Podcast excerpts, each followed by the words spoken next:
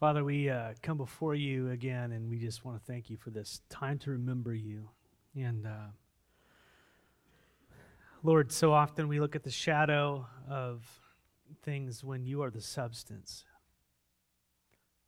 And so, Lord, I pray that as we come to your word and as you show us all the shadows and the pictures and the types, Lord, I pray that the reality of your Son would come into view. Lord, we are we are at your mercy, and your mercy is great. And so, Lord, we, we just ask for you to humble our hearts, God, and open us up, Lord, to be able to hear from your word and that our lives would be changed, our perspectives would be changed, uh, that we would bow the knee now, Lord, and that our hearts would just rejoice in your sovereign lordship over our lives. And God, you've got everything in control and it's all in your hands. Thankful that we can just rest in your arms. Thank you for sending your son and for bringing us into your family through his sacrifice and his resurrection. In the name of Jesus, we pray. Amen. Good morning, everybody. Oh, yeah, kids, you're dismissed.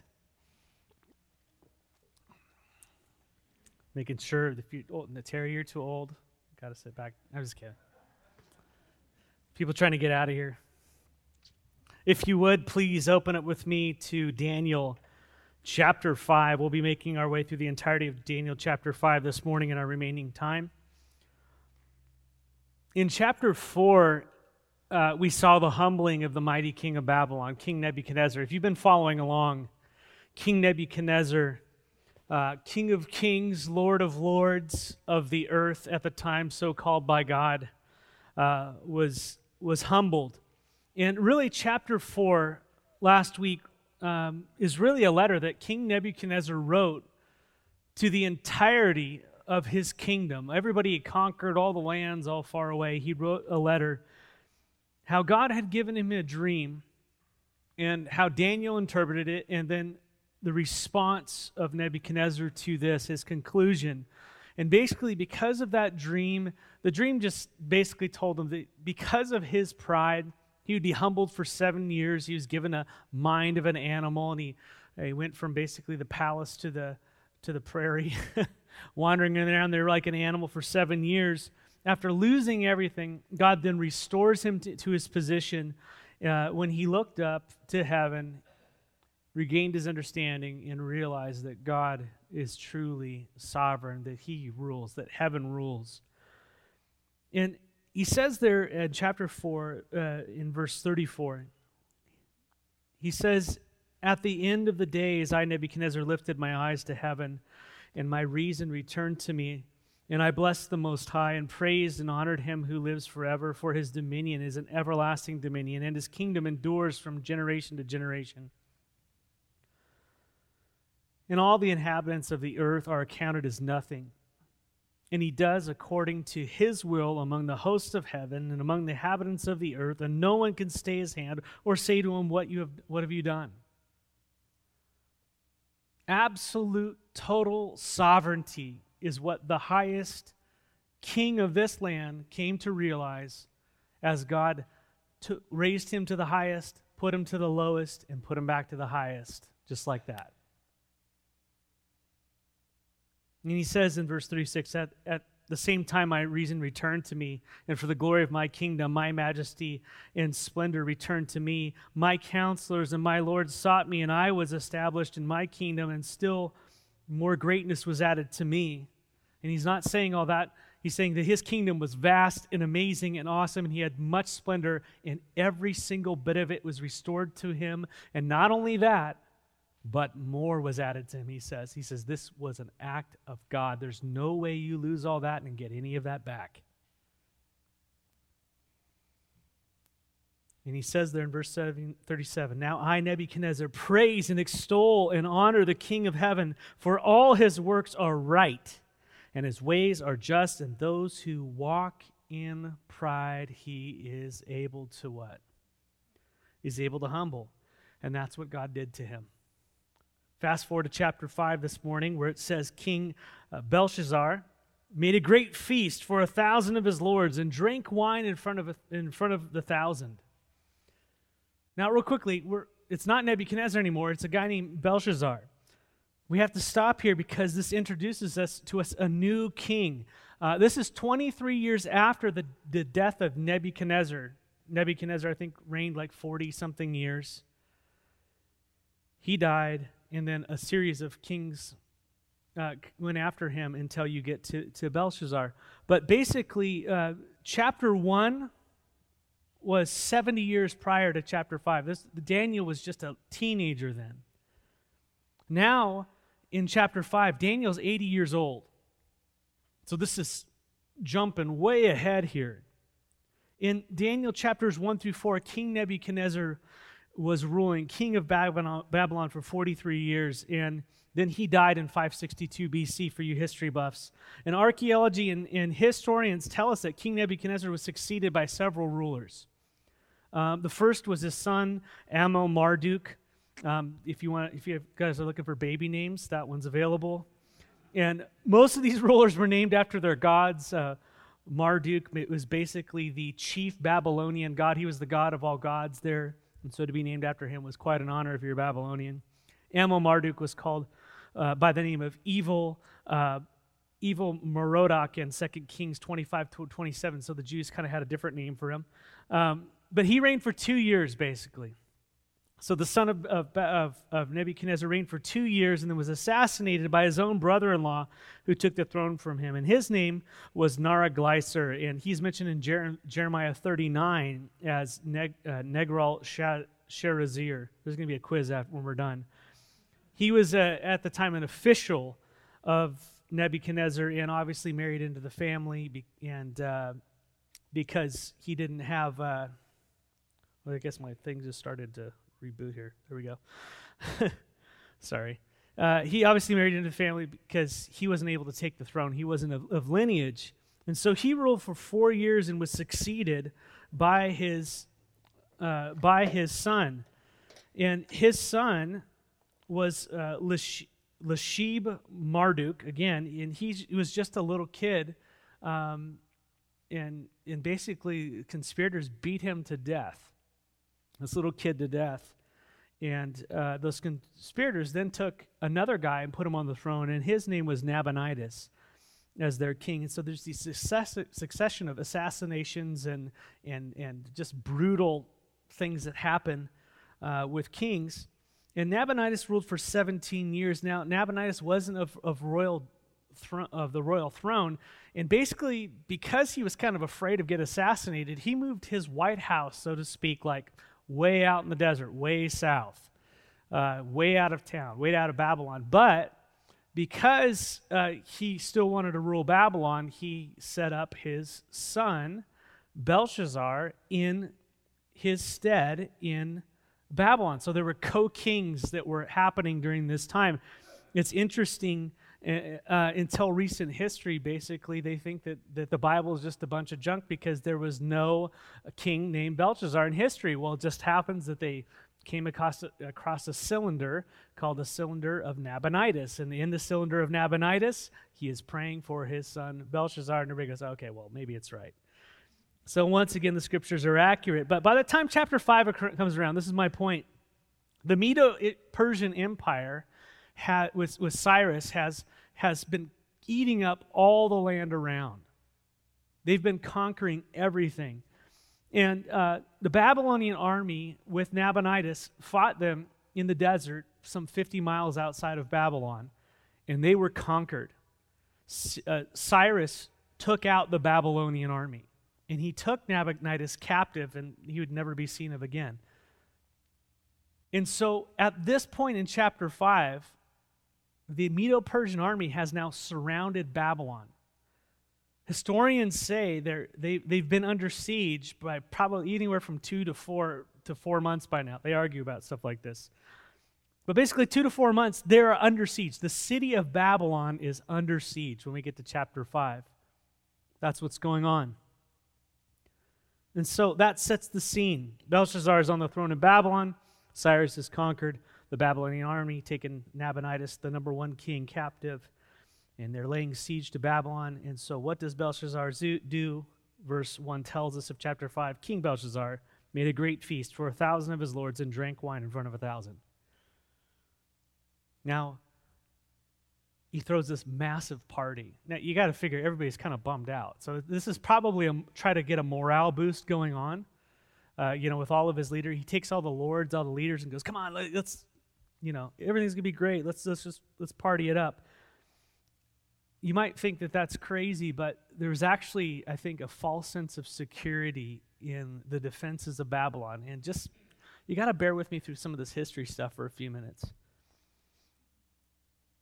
We have to remember that according to the historical accounts, that, that Babylon was an awesome city.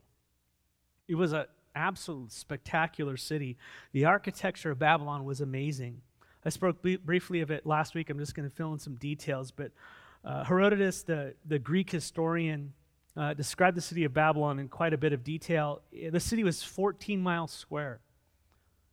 So from here to Walla Walla Airport is 14 miles, but not as a crow flies, kind of going like that. So you can imagine 14 miles by 14 miles by 14 miles by 14 miles. That's a big city with walls around it. And the walls around Babylon were 350 feet high and 85 feet thick. You could have four chariots going around. You know, they had a highway, a super highway going around the top. They had pillars going around the tops of them. There were a hundred bronze gates built into the walls all the way around. I mean, so we're not thinking like, you know, hey, walls with 30 feet high. I mean, just giant walls, impenetrable. And to add to that, the, the, Euphrates River flowed right through the middle of the city. They had the, the wall go down low, and the river came underneath. And so it divided the city in half. And so they didn't have any water problems. In a siege, you have a problem. They cut off your water supply and they cut off your food. You've got 14 miles square. You can graze your animals in there. You can have your, you can grow crops. You can have food. You can have an endless water supply come in. And so there's a fair bit of confidence in your infrastructure to be able to outlast what's going on on the outside. Not to mention, it was divided in half, and there was the temple of Zeus that had some kind of a, amazing spires that went up so high that they had to have benches because people got tired from going up. The original, you know, stairmaster there. On the other side, you had the palace and so this was just a, a majestic place. It was huge. Huge. And this really doesn't begin to s- describe everything there. It's the that's there. The, the the towers were amazing, and you had obviously the, the hanging gardens and all this type of stuff that was just phenomenal. But needless to say, that there was confidence in their defenses. There was confidence in their defenses, their physical defenses. There was that sense of security. And so, with that, he goes ahead and goes, Hey, let's have a drunken orgy. And that's what this was calling on their gods, getting drunk, summoning them in the way they do with their worship for their help. And so the king throws a massive party for all the dignitaries. Verse 2 And Belshazzar, when he tasted the wine, he commanded that the vessels of gold and silver uh, that Nebuchadnezzar, his father, had taken out of the temple in Jerusalem be brought, that the king and his lords, his wives, and his concubines might drink from them. Now, if you notice in verse 2, Nebuchadnezzar is called his father, and that it might be his grandfather, depending on depending on some things which we'll get into. But the word father can either imply grandfather or father or someone related to you. Um, either way, Belshazzar was related to Nebuchadnezzar. And, and the point of verse 2 is that Nebuchadnezzar, when he conquered Judah, he took all of the sacred things, the things that were consecrated. Remember the temple of, of Jerusalem. Do you remember how, like, it was, it was staggered so the Gentiles had to stay on the outside, and then there was the court of the women, and then you got closer, then the men could be there, and then you got, then the men couldn't even go into the priestly part. Only the priests could get there, but only if they done all this stuff. And then there was the Holy of Holies within the center of the temple, which was where all of these precious, well, the holy place, where all these precious places, all these things that they used for. Um, uh, for these sacrifices. You had the, the laver and all the cups and all these types of things were all on the inside of the temple, and only certain people could get in there. And then there was the holy place where only the high priest could go in once a year, not, but not without blood. And so when Nebuchadnezzar came in and he conquered this place, he busted into the most holy places and he took what was most sacred and was most set apart for the worship of God, and he grabbed those things and took them out, brought them back home, and threw them in the temple of his God as a sign of, we got you.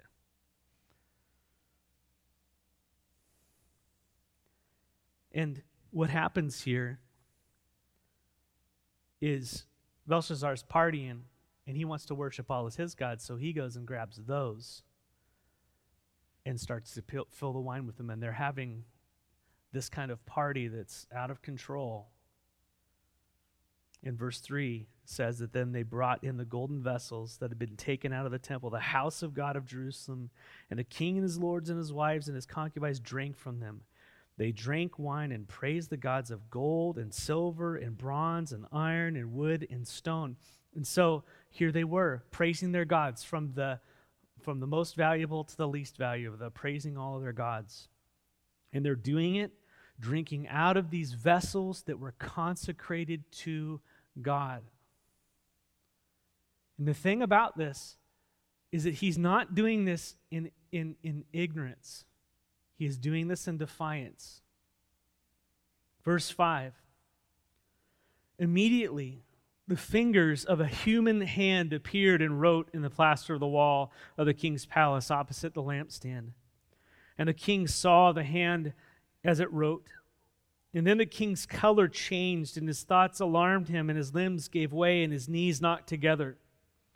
So, as soon as the sacred vessels were used, a hand, supernaturally looking like a human's, appears on the wall and starts writing in language. It's interesting as uh, archaeologists have gone and they've, they've dug up all these places, they found this giant banquet hall, and they, they note that the sides are made of plaster. Uh, the insides are made of plaster, just, just as described here. And it was most likely in that very large room that this is where that happened. And when the king saw it, it says he just lost it. His color changed. Have you ever been so afraid that you actually start to shake, your, your knees start to shake? How many of you are scared of heights? Yes. Like you get high and all of a sudden you just start to lose all your bearing. I know er, all the rest of you are going, oh, come on. No.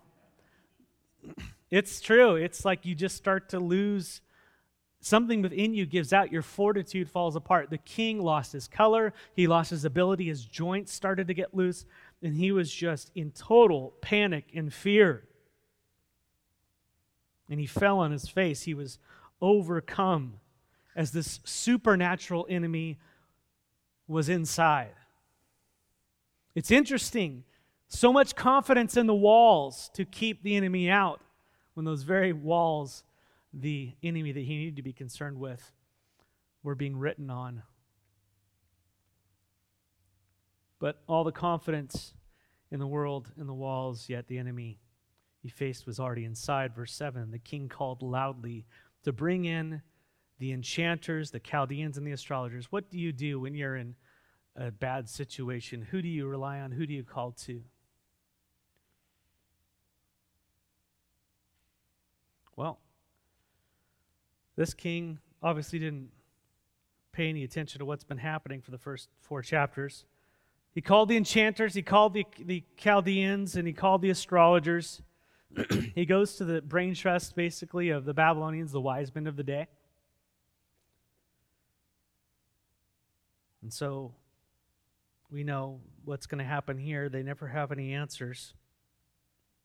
And the king declared to the wise men of Babylon, Whoever reads this writing and shows it to me, its me its interpretation, shall be clothed with purple and have a chain of gold around his neck and shall be third ruler in the kingdom. This is saying you will be third in command. Nebuchadnezzar is number one, I'm number two. You'll be third in command if you can do this. So, a lot of incentive there. Verse 8 And then all the king's wise men came in, but they could not read the writings or make known to the king the interpretations. You know, people are looking for answers. People are looking for answers in this world right now, and they keep going to the enchanters. They keep going into the sorcerers and the Chaldeans and the wise men of the day.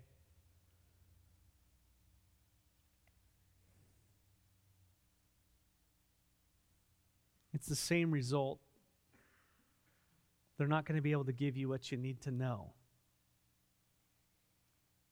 When it comes to things that God is communicating, they don't have a clue. The same results for chapters 1 and 4. When it comes to the one true God's words, all the wise guys in Babylon can't get it. But verse 9, it says, Then the king was greatly alarmed, and his color changed, and his lords were perplexed. No answers, no direction, no where to go. I don't have the answers. He's perplexed. He went back. See, his confidence went into these wise guys. He gained his color again, but then they didn't have the, the, the answers. They lost it. How many of you guys have been going up and down and up and down and up and down with everything that's going on, depending on who you're listening to? Yes. He lost his color again. Then, verse 10 the queen. Because of the words the king and his lords, of, his lords, came into the banquet hall. Now, this was not his, his, his wife. This was probably, this was his mother. Because she wasn't in the banquet hall. She wouldn't have been messing around with all that stuff. This was most likely Nebuchadnezzar's either daughter or his, his widow. And Nabonidus married her and had a child with her, or she already had had a child. Probably that's that's probably the way it goes. Is is that she already had a child, which would have been related to Nebuchadnezzar. So this is the queen mother, and she apparently hears what's going on and the predicament uh, everything that's going on. She comes into the hall, and the queen declares, "O king, live forever." Let not your thoughts alarm you or your color change. There, there, son. Verse 11. There is a man in your kingdom who is, the, who is the, uh, in whom is the spirit of the holy gods. In the day of your father, light and understanding and wisdom, like the wisdom of the gods, were found in him. And King Nebuchadnezzar, your father, your father the king, made him chief of the magicians, enchanters, Chaldeans, and astrologers. Now, Nebuchadnezzar died 20 years prior to this. A lot has happened. A lot of administrations come and go. Daniel had a position of prominence, if you remember. That went away. He's who knows what he's doing. He was made chief of the these the wise guys, but now who knows where he is with so many administration changes. But the queen was around back then. She remembers what happened. She remembers the predicaments that Nebuchadnezzar was in, the dreams and the things that had happened, and how God intervened through this man named Daniel. And she's looking at this situation that is happening where no one has any answers, and it clicks in her head. There's a man of God who knows what to do because the spirit of the gods is in him. A, ba- a Babylonian way of saying, man, God's spirit is in this guy. And so she makes it a point to remind Belshazzar, her son, that King Nebuchadnezzar, your father or your predecessor, remember how awesome and, and amazing King Nebuchadnezzar was? That guy trusted in this guy. And so, what you going to do about it? You should probably trust in him too, right? If he trusted in him, then you should too. Now, apparently, Daniel obviously had lost his position. Who knows where he was? He had to be found. So many people being assassinated on that. He was probably just pushed aside. We don't know, but it really didn't make a difference to Daniel. Daniel, Daniel wasn't a man who cared about, cared about all his position. And we're going to find that in, in here. But the queen mother, she makes a point that this man, Daniel, he had the spirit of the holy gods and that light and understanding and wisdom when we're in him. How many people do you know have light and understanding and wisdom? that just steps out above everything that's going on that you go to and you go, wow, this person has insight into life, into circumstances and problems. They have amazing wisdom. Not a worldly wisdom, but a godly wisdom. God has blessed them with discernment and understanding for the day. And that's what she's talking about uh, light and wisdom and understanding. That's a supernatural insight. That is a knowledge and an ability to apply that knowledge were found in Daniel.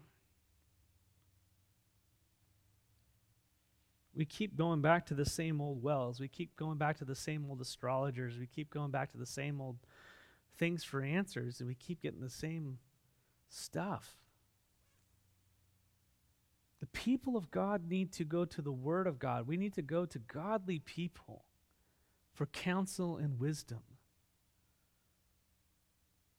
You know, and this is part of the problem I think that we have is, you know, when in Hebrews, when when Paul was, or I'm sorry, the, the writer of Hebrews uh, was was writing them, he's saying, you know, you guys should be teachers by now you know, I mean, I'm looking at myself too in all this. He's just saying, you know, you guys should be teachers now, right now. I want to go on and teach you all this stuff, but there should be like, you guys should have an understanding of this fundamental stuff, right?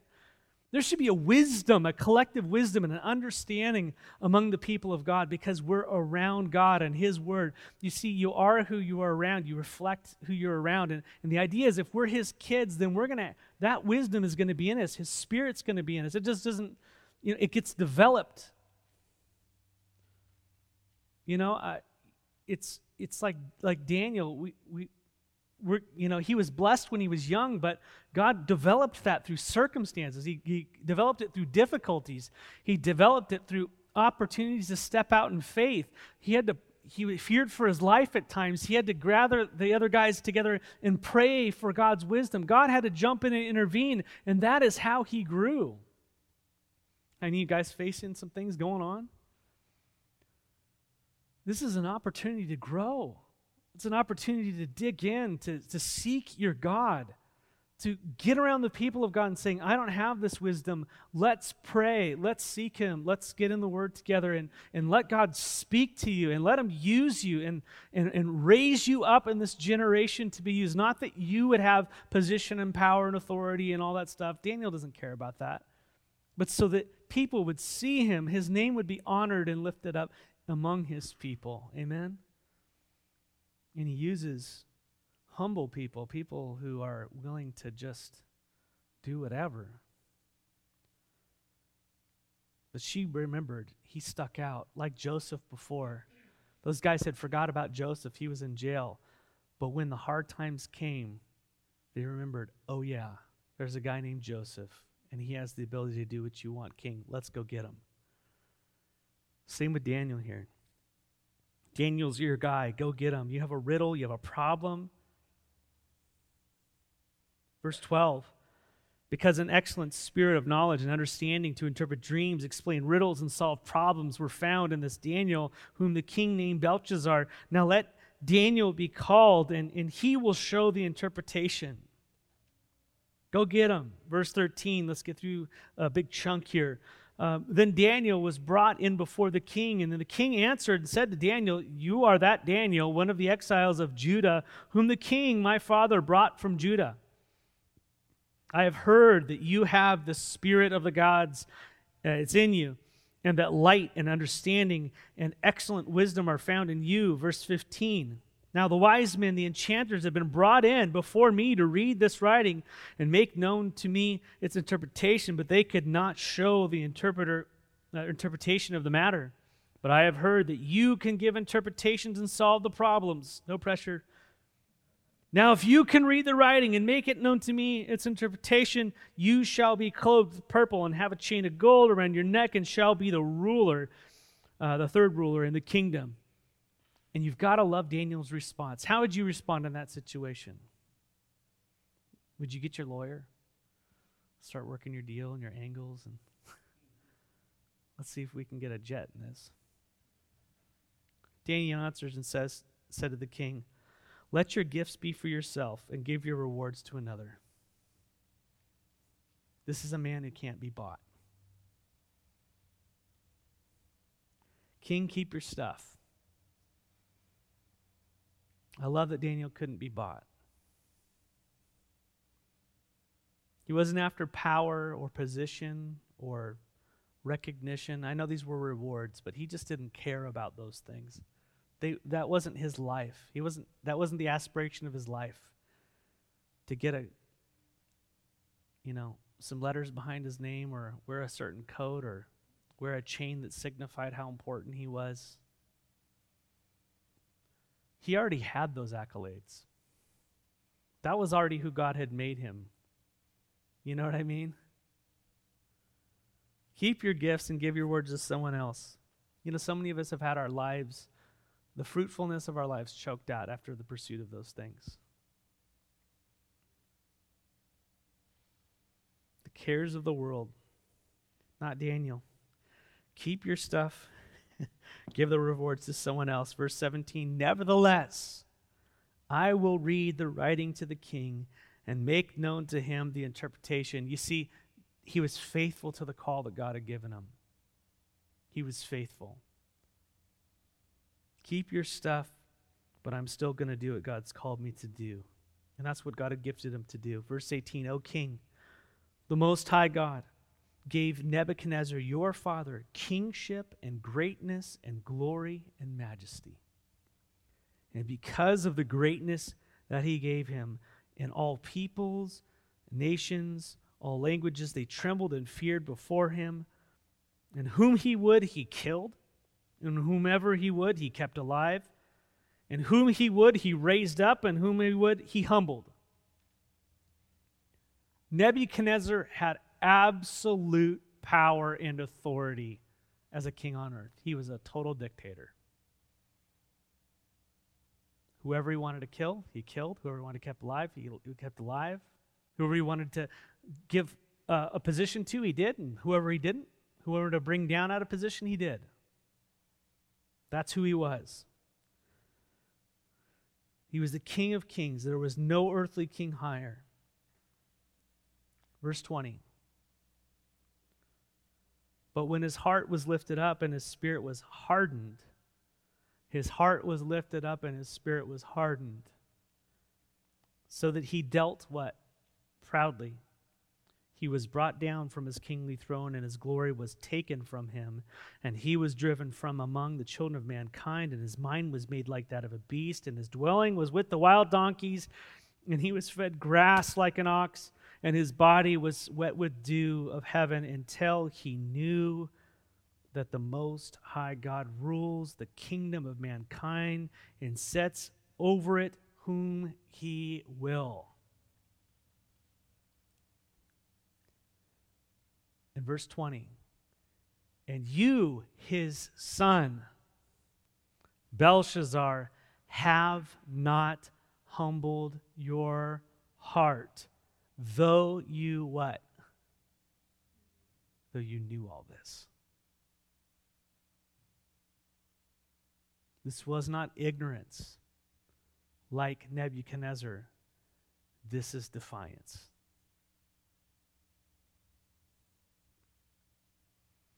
But you have lifted up yourself against the Lord of heaven.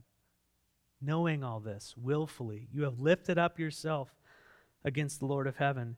And the vessels of his house have been brought in before you, and you and your lords and your wives and your concubines have drunk wine from them. And you have praised the gods of silver and of gold and of bronze and iron and wood and stone, which do not see or hear or know, but the God in whose hands is your breath and whose are all your ways you have not honored.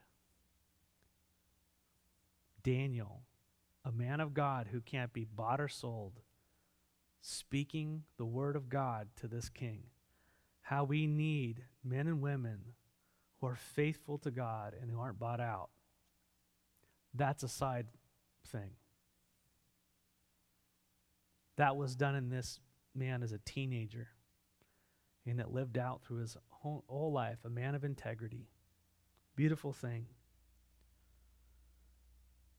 But the point that is made here is that Nebuchadnezzar, the most powerful ruler on earth, was given his position by God, and God humbled him in his ignorance. He didn't really grasp the sovereignty of God. God had to appear to him three different times, and he finally got it in chapter 4, right? He finally got it. You see, Nebuchadnezzar was ignorant of the Most High God, and God was gracious to him time and time. I wouldn't be gracious to him. I mean, the guy was crazy, right? I mean, it, y'all, that's why we're not God. God does what he wants, and his ways are not our ways. Who he chooses to lift up and exalt are not the people we would. But we saw that. How God restored Nebuchadnezzar at the end of chapter 4 because he could. And he wrote to everyone, Nebuchadnezzar did, he wrote to them and told them and documented everyone that he is the most high God. He was humbled before him. He knew his place and he let everybody know. Amen? He was ignorant, he was prideful. God humbled him and he acknowledged God as who he was. And Daniel tells Belshazzar in verse 22 You knew all this stuff, and yet you didn't humble yourself. You knew what happened. You knew what your forefather knew. You knew all of it, and you did not humble yourselves. You read all the stuff. You've been told it over and over and over. You know it. And the point is that he deliberately defied the Most High God by grabbing those vessels and putting it in his face. This wasn't ignorance. This was outright defiance. You chose to do this. You chose to dishonor the one true God who actually holds your very breath in your hands. Can you believe that? The one who sets up kings, the one you know who sets up kings, who takes down kings, the one who isn't total authority, the one who holds your very life in his hands, you defied him in that moment on purpose. Instead of actually seeking the one who had a, the power to deal with your situation. There's a difference between ignorance and defiance. There's a lot of people who are ignorant of God, and God is merciful. And we're to be light and to, and to shine the light of Christ in all those things. Uh, we're to be salt and life, light in the earth. But then there are those who are not ignorant, they're defiant. They're defiant of God. They know God. They know the gospel. They've heard it. They know it. And yet they willfully do what they do to his face. Hebrews 10 24 through 30 speaks of this. Speaks of those who know the gospel, who've heard the gospel, in verses 19, actually, 10, uh, 19.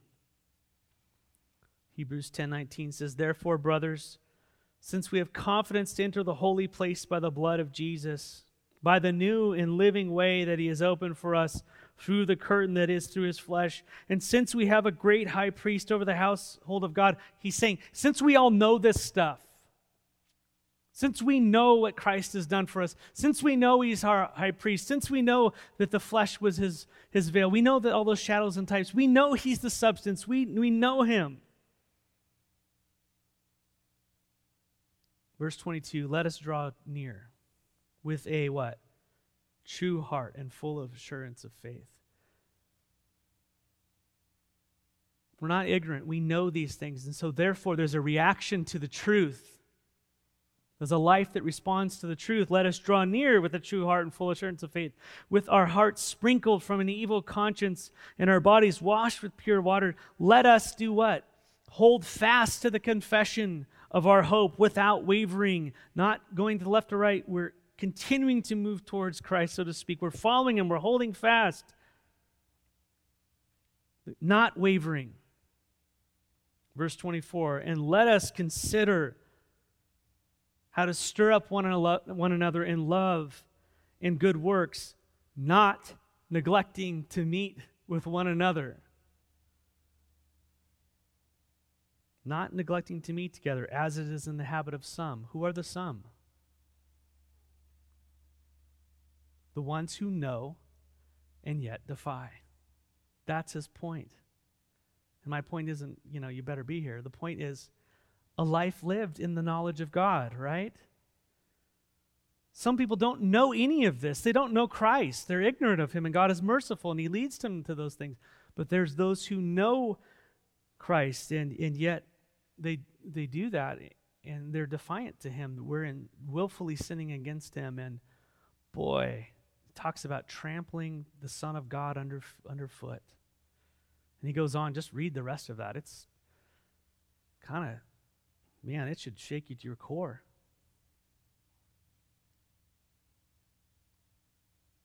But he says, but instead of not meeting together as in the habit of some, but encouraging one another, all the more as you see the day approaching, since we know God, since we're changed and that we now in Him, we now gather together with the purpose of edifying one another, not only on Sundays, but that's our life.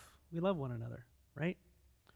Why? For if we go on sinning deliberately after we receive the knowledge of the truth, there no longer remains a sacrifice for sins, but a fearful expectation of judgment and a fury of the fire that will consume the adversaries. There's a lot there, and I'm not going to get into all the theology of this. Can you lose your salvation or not? No, you can't. I don't think these people are saved, but that's the proof that you are, is that you persevere in these things. But if you look at this, he's talking to Jews, and he's saying, You have the knowledge of this, you're accountable for it. You're not ignorant of the gospel. You're not ignorant of these things. Live your life for Christ. Because if you don't, there's a fearful expectation of judgment to come. And that's the balance we have as Christians. When we aren't walking after Him, our hearts give way. But when we're walking after Him, there's this assurance of salvation. Amen?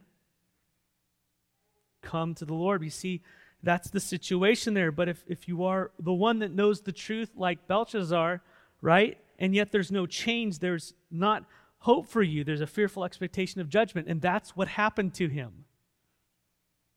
He goes on, the point being that Belshazzar knew the truth but would not humble himself. He would not humble himself, right? Some of you listening right now, you know the truth, but you will not humble yourself. You've heard the gospel of Jesus Christ and you have not humbled yourself. Today is the day of salvation. Humble yourself before the Lord, and he will lift you up. But Nebuchadnezzar was ignorant. He was humbled and then came to the truth. Belshazzar knew the truth and defied God. And Daniel says to Belshazzar, You have not honored God who holds every breath and your ways. Verse 24 in closing, then from his presence the hand was sent, and his writing was, ins- writing was inscribed. And this is the writing that was inscribed Mene, mene, tekel, uh, parsin. Great. Uh, verse 26. And this is the interpretation of the matter, meaning God has numbered the days of your kingdom and brought it to an end. Tekel, you have been weighed in the balance and found wanting. Peres, uh, your king, your kingdom is divided and given to the Medes and the Persians. The writing is on the wall. You ever heard of that thing? That phrase? This is where it's from. It means it's over. And that's exactly what was communicated through those Aramaic words there. God has numbered your days and your kingdom's come to an end. You've been, you've been weighed in the balance and have been found wanting. Verse 29 Then Belshazzar gave the command, and Daniel was clothed with purple, chain of gold put around his neck, and proclaimed uh, it was made about him, you know, proclamation was made about him that he should be um, the third ruler in the kingdom for about 10 hours. Yay. Promoted. It's like, you, you know, the feds are coming in and yeah, in 10 minutes and like, hey, you know, we're going to make you CEO. It's like, I don't want to be CEO. so Belshazzar gave Daniel all these rewards regardless of what Daniel wanted and, and just, in Belshazzar what, Daniel just said, Belshazzar had been weighed in the balance and had been found wanting. In other words, this means what God required of him was not there. It wasn't there. In that the judgment for that as a king, as a ruler, because he didn't lack humility before God, meant that his kingdom was being stripped away from him. And it would be given to the Medes and the Persians. But the king doesn't know, and what history tells us is that at that very moment, Cyrus and his army were diverting the waters of the Euphrates into, into a marsh, and the water level was being lowered. And that night, verse 30 ha- happened. That very night, Belshazzar, the Chaldean king, was killed. And Darius the Mede received the kingdom, being about 62 years old. They came in under the thing and they attacked the city and they took it over. That night, the city was so big, it says that some of them didn't realize they were conquered for three days. That's a whole story in itself. Proverbs 16:8, you all know it. Many of you know it. Pride goes before destruction, and a haughty spirit before fall. And boy, is America prideful.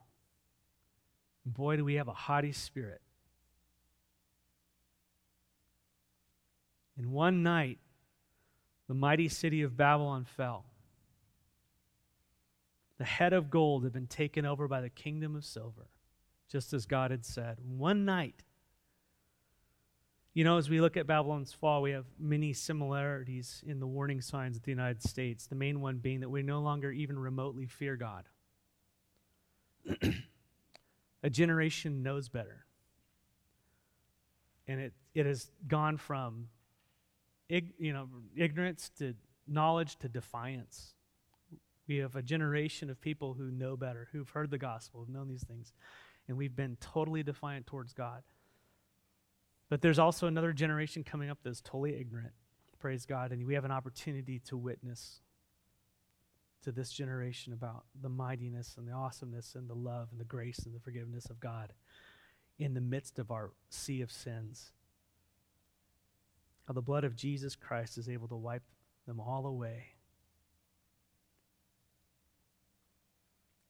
But you know, we've become a people who, who openly defy God.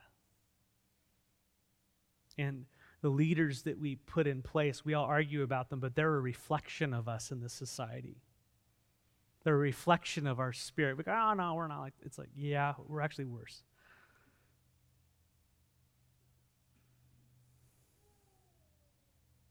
The reflection of our hubris, you know? We don't even flinch at evil anymore. We don't even cringe with what comes out of our mouth or the music we listen to or what we say. I mean, we're just desensitized. I think in so many ways. It's reflected in all aspects of our society. And we we too, we, we have this trust in our military. I love our military family. You know, if you serve in the military, God bless you, love you. But the walls of Babylon can't withhold the judgment of God. There's no force strong enough. And notice, the enemy's already inside. The destruction comes from within, the degradation of society. This is what happened to Rome.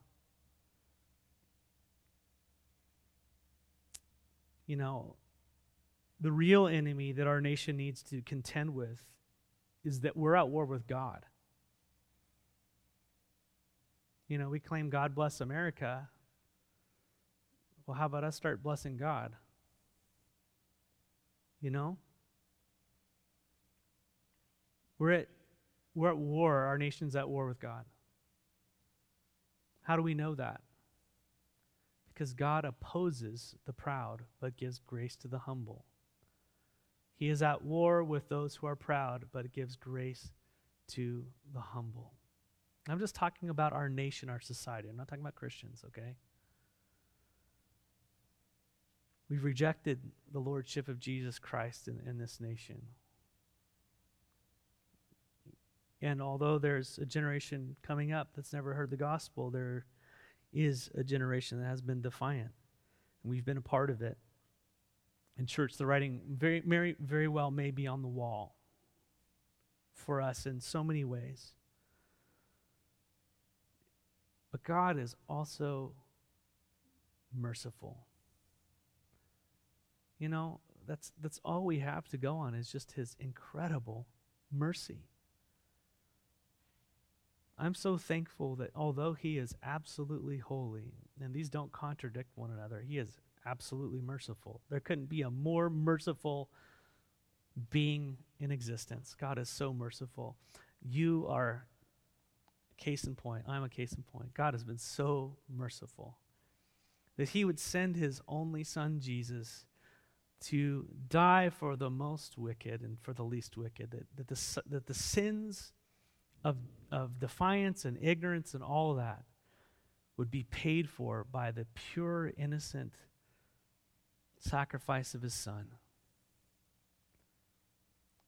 When he was faced with that punishment on behalf of those who would believe, he was sitting there in the garden, sweating great drops of blood, just saying, Lord, if there's another way, let it pass from me. But there wasn't. Because God's justice and his love had to be met in his son. Sin must be punished, and God must forgive. That's who he is. And it was in Christ. And so the innocent for the guilty, God poured out his wrath on his son. The mercy of God and Jesus Christ. This nation needs Christ more than ever. And his plan for the for whatever happens, however it falls apart, whatever goes on, is for you to be a Daniel in Babylon, not a, not a Babylonian Babylon. Is for you to be the witness of Christ in this generation. To be one when you're called upon to serve the Lord wouldn't be one who's caught up in the riches of this world, but are ready just to serve Jesus and to proclaim his truth, no matter who, who, who you're speaking to. The truth and love. I'm just praying that through this we, we would become like Daniel in this generation. Amen. Because who knows what's going to happen with everything, right? I mean, it's already pretty funky. The Bible says it's going to get pretty bad before the end. So that's the trajectory, folks. I pray for revival, but I'm not planning on it. Sorry. Um, but God can do what He wants. But His plan is sitting right here, it's at home, it's you. You're connected with people, you're around the Babylonians. Shut off the, the sin that so easily ensnares us, and let's focus once again on our graciously God, our gracious God in this time. Walk humbly before him. Sobering things, 1 Peter 4:17 says, "For it is time for judgment to begin at the house of God." And if it begins with us, if there's a cleansing with us, what will be the outcome for those who do not obey the gospel? And if the righteous is scarcely saved, what will become of the ungodly and the sinner? Yikes. The way is narrow. Let's be Daniels in Babylon. Amen. Let's be Nebuchadnezzar's in that we humble ourselves before the Lord or allow Him to humble us and let Him lift us up. Amen. And may the Lord see, uh, may the world see the Lord in and through us. Babylon fell to the Medes and Persians, but Daniel lived on to do God's work in that next kingdom. Pretty cool picture there. Praying that God would encourage you this week. If your heart's weighed down, don't go to the Babylonians. Go to the Lord, go to his people, and let him bring wisdom and comfort to you this week. Amen. Let's pray. Father, thank you so much again for your word. Thank you for this beautiful picture of ignorance and defiance and your hand on it all, Lord. So thankful that we have been given the knowledge of the truth, Lord, that you've come to us in your mercy and have proclaimed your Son to us, the bright morning star, the radiant light of the world. And that you're calling us to turn from our darkness and to turn towards you in faith. That's all you require. And then you will make us sons and daughters of the King of Kings and the Lord of Lords as we believe that Jesus died on our sin, for our sins, and rose again to give us eternal life. If anyone hasn't given their heart to the Lord, today is the day. Give your heart to the Lord. Confess your sin to Him. Say, I've walked in darkness. I've been defiant of you or ignorant of you. I come to you, Father, and I believe that you sent your Son, Jesus, to die for me and to give me life, real life, eternal life, life without end, not because of anything I deserve, but because of your mercy and your grace, because you are good and sovereign. I believe. Believe in your heart that Jesus died and rose from the dead, and you will have eternal life. And follow him this day forward.